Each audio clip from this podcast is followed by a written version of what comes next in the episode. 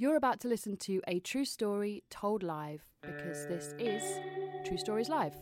Brought to you by LJ Hope Productions, Norwich Arts Centre, and me, Molly Naylor.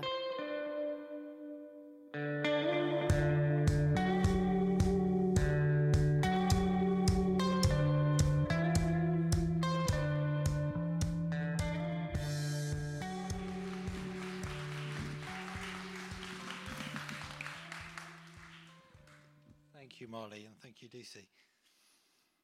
Um, so, this is a, a story about finding uh, happiness in failure. Um, um, yeah, so where to begin? Um, it's also a story about nature and well being. That was going to be the theme of um, this Norfolk Festival of Nature, of which this is now, I think, the only event. Um, after a weekend of cancellations and now probably what's going to turn into a month of cancellations. So I'm really, really pleased to be able to be here and actually talk about this theme that was going to be um, uh, our kind of um, flag under which we fly all our events. Um, I didn't expect to be talking about my own story around nature and well-being, um, but um, but here I am, and so the story begins in the quaint walled city of Canterbury about 20 years ago.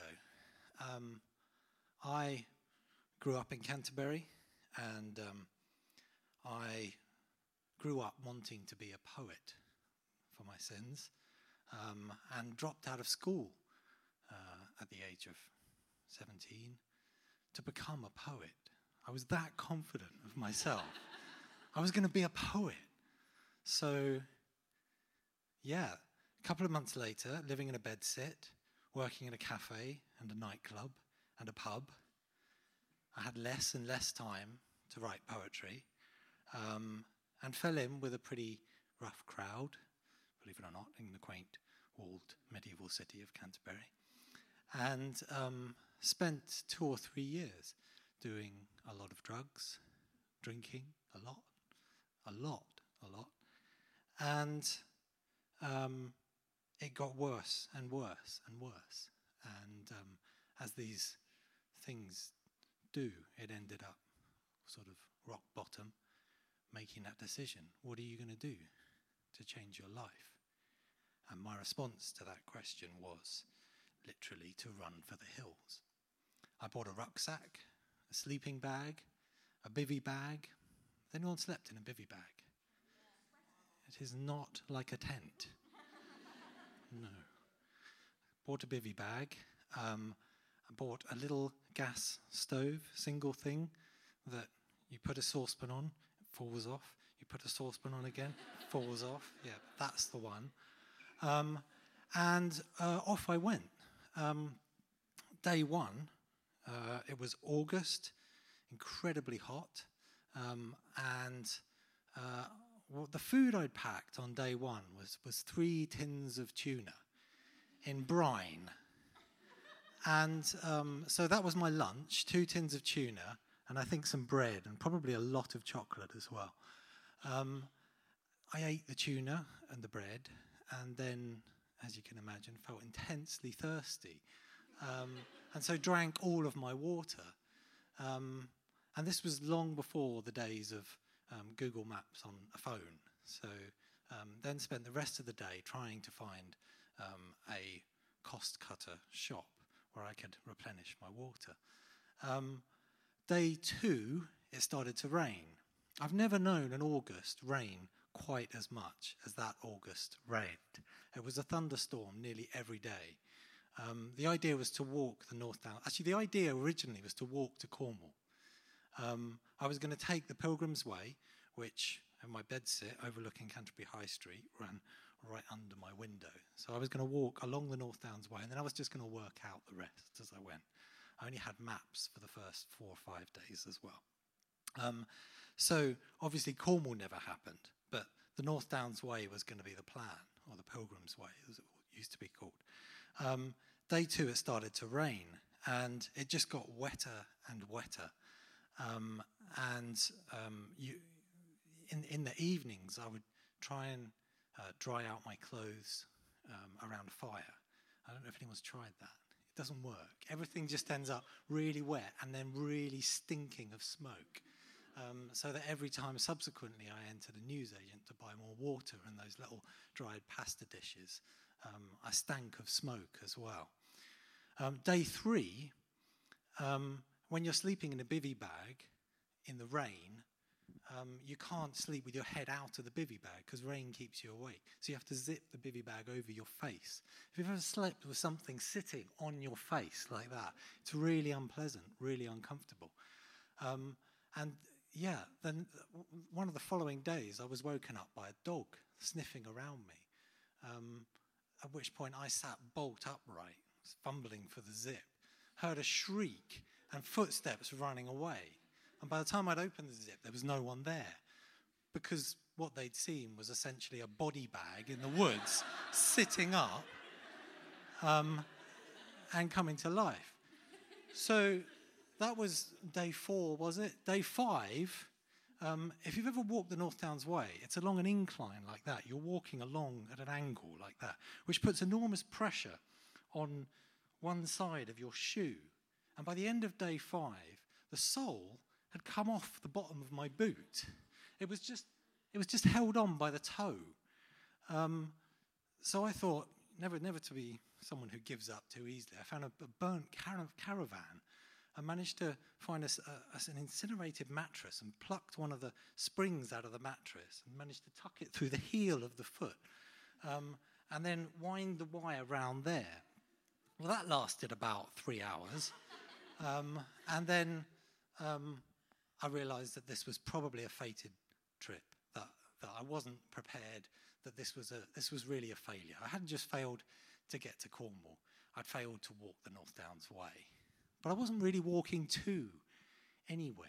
This wasn't a walk about a destination. This was a walk away from a part of myself I didn't like. This was about walking away from um, the, the, social circles I was in and the, the kind of um, reprehensible behavior that, that was um, occupying my life at that time.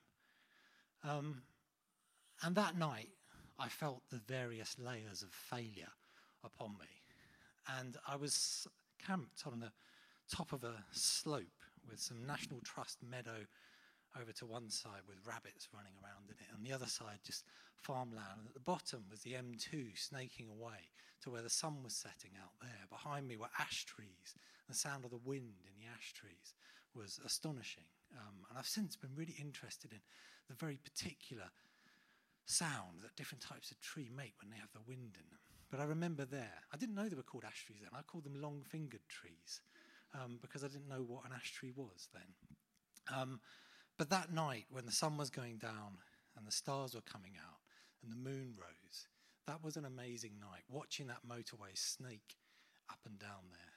And although I felt these layers of failure, I also kind of reconciled myself to the, the sense that there was something happening there. There was a beginning, there was an outside to the life that I was living and to the part of myself I didn't like. Um, and that outside felt like a kind of hook. It hooked me, and I got a foothold into it as well. And that became a really important moment for me in the years to come. Now, it'd be really easy for me to say that, with this being about nature and well being, that subsequently I went back and, you know, my life got all better. That was just the beginning of 10 years of alcoholism for me.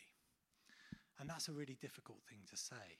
Um, but it was 10 years of moving from a kind of raucous social circle to something that became very solitary and was about me and another box of wine in my bedroom. Um, and um, one of the things that helped, I should say now, seven years sober, by the way. Um, but one of the things, one of the things that helped with that was those moments like that, sat on the North Downs Way, looking at this amazing landscape. A landscape that wasn't all pastoral. You know, that was a motorway streaking by there. Behind me was like a shopping centre um, tucked into an old chalk quarry. um, and, and behind us, an old Anglo Saxon fort. So I felt myself drawn and gravitating towards landscapes that were as kind of wrecked and ruined as I felt at that time as well. And I've subsequently um, felt that way as well. But it's those moments, those little islands that became really important for me. And I should say that it wasn't 10 years of just pure descent. Um, I always took those moments where I ran for the hills and, and looked for something that was outside myself and outside of that kind of um, uh, social experience. Um, and when, when you're on a kind of 12 step program, um, people will tell you you have to find a higher power. Um, and for me, I've never been um, at all Christian. I've never been able to really do that. For me, it was the, it was the sun. And, um, and I put all that weird, narcissistic obsession with um, drink and my own pleasure into um, an obsession with the sun for, for many years. Um, and, and I would write, I wrote a sun diary. I wrote about the sun. I wrote two pages about the sun every day for um, a whole year as, as part of my recovery.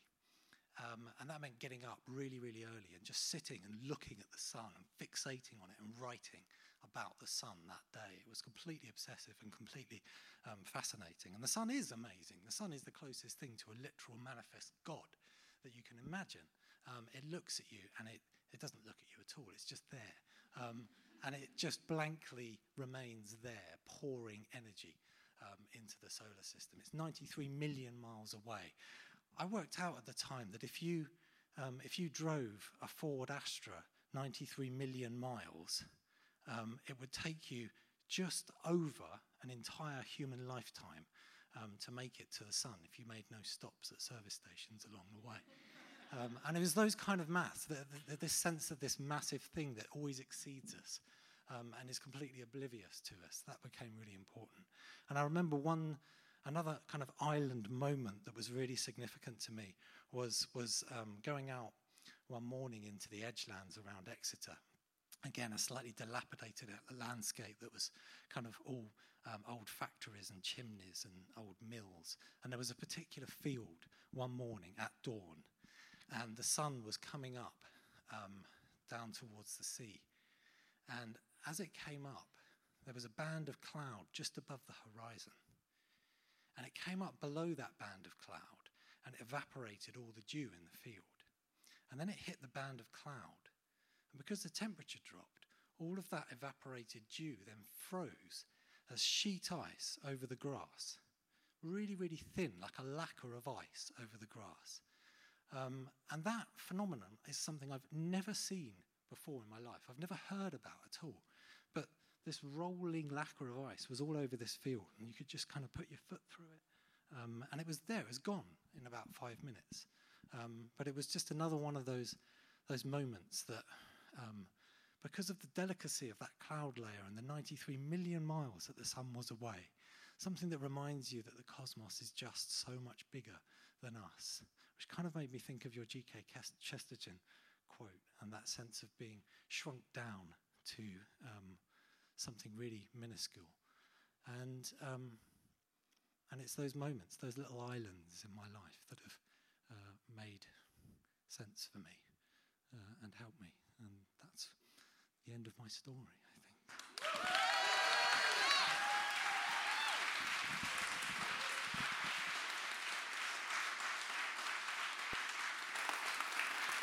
Josh Smith! Thank you so much.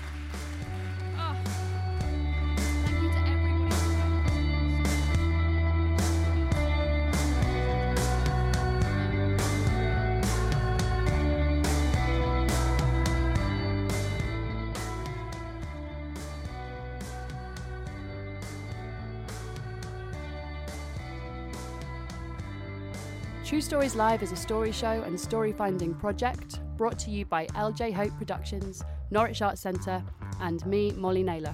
For more information about all of the work that we do, head to our website truestorieslive.co.uk.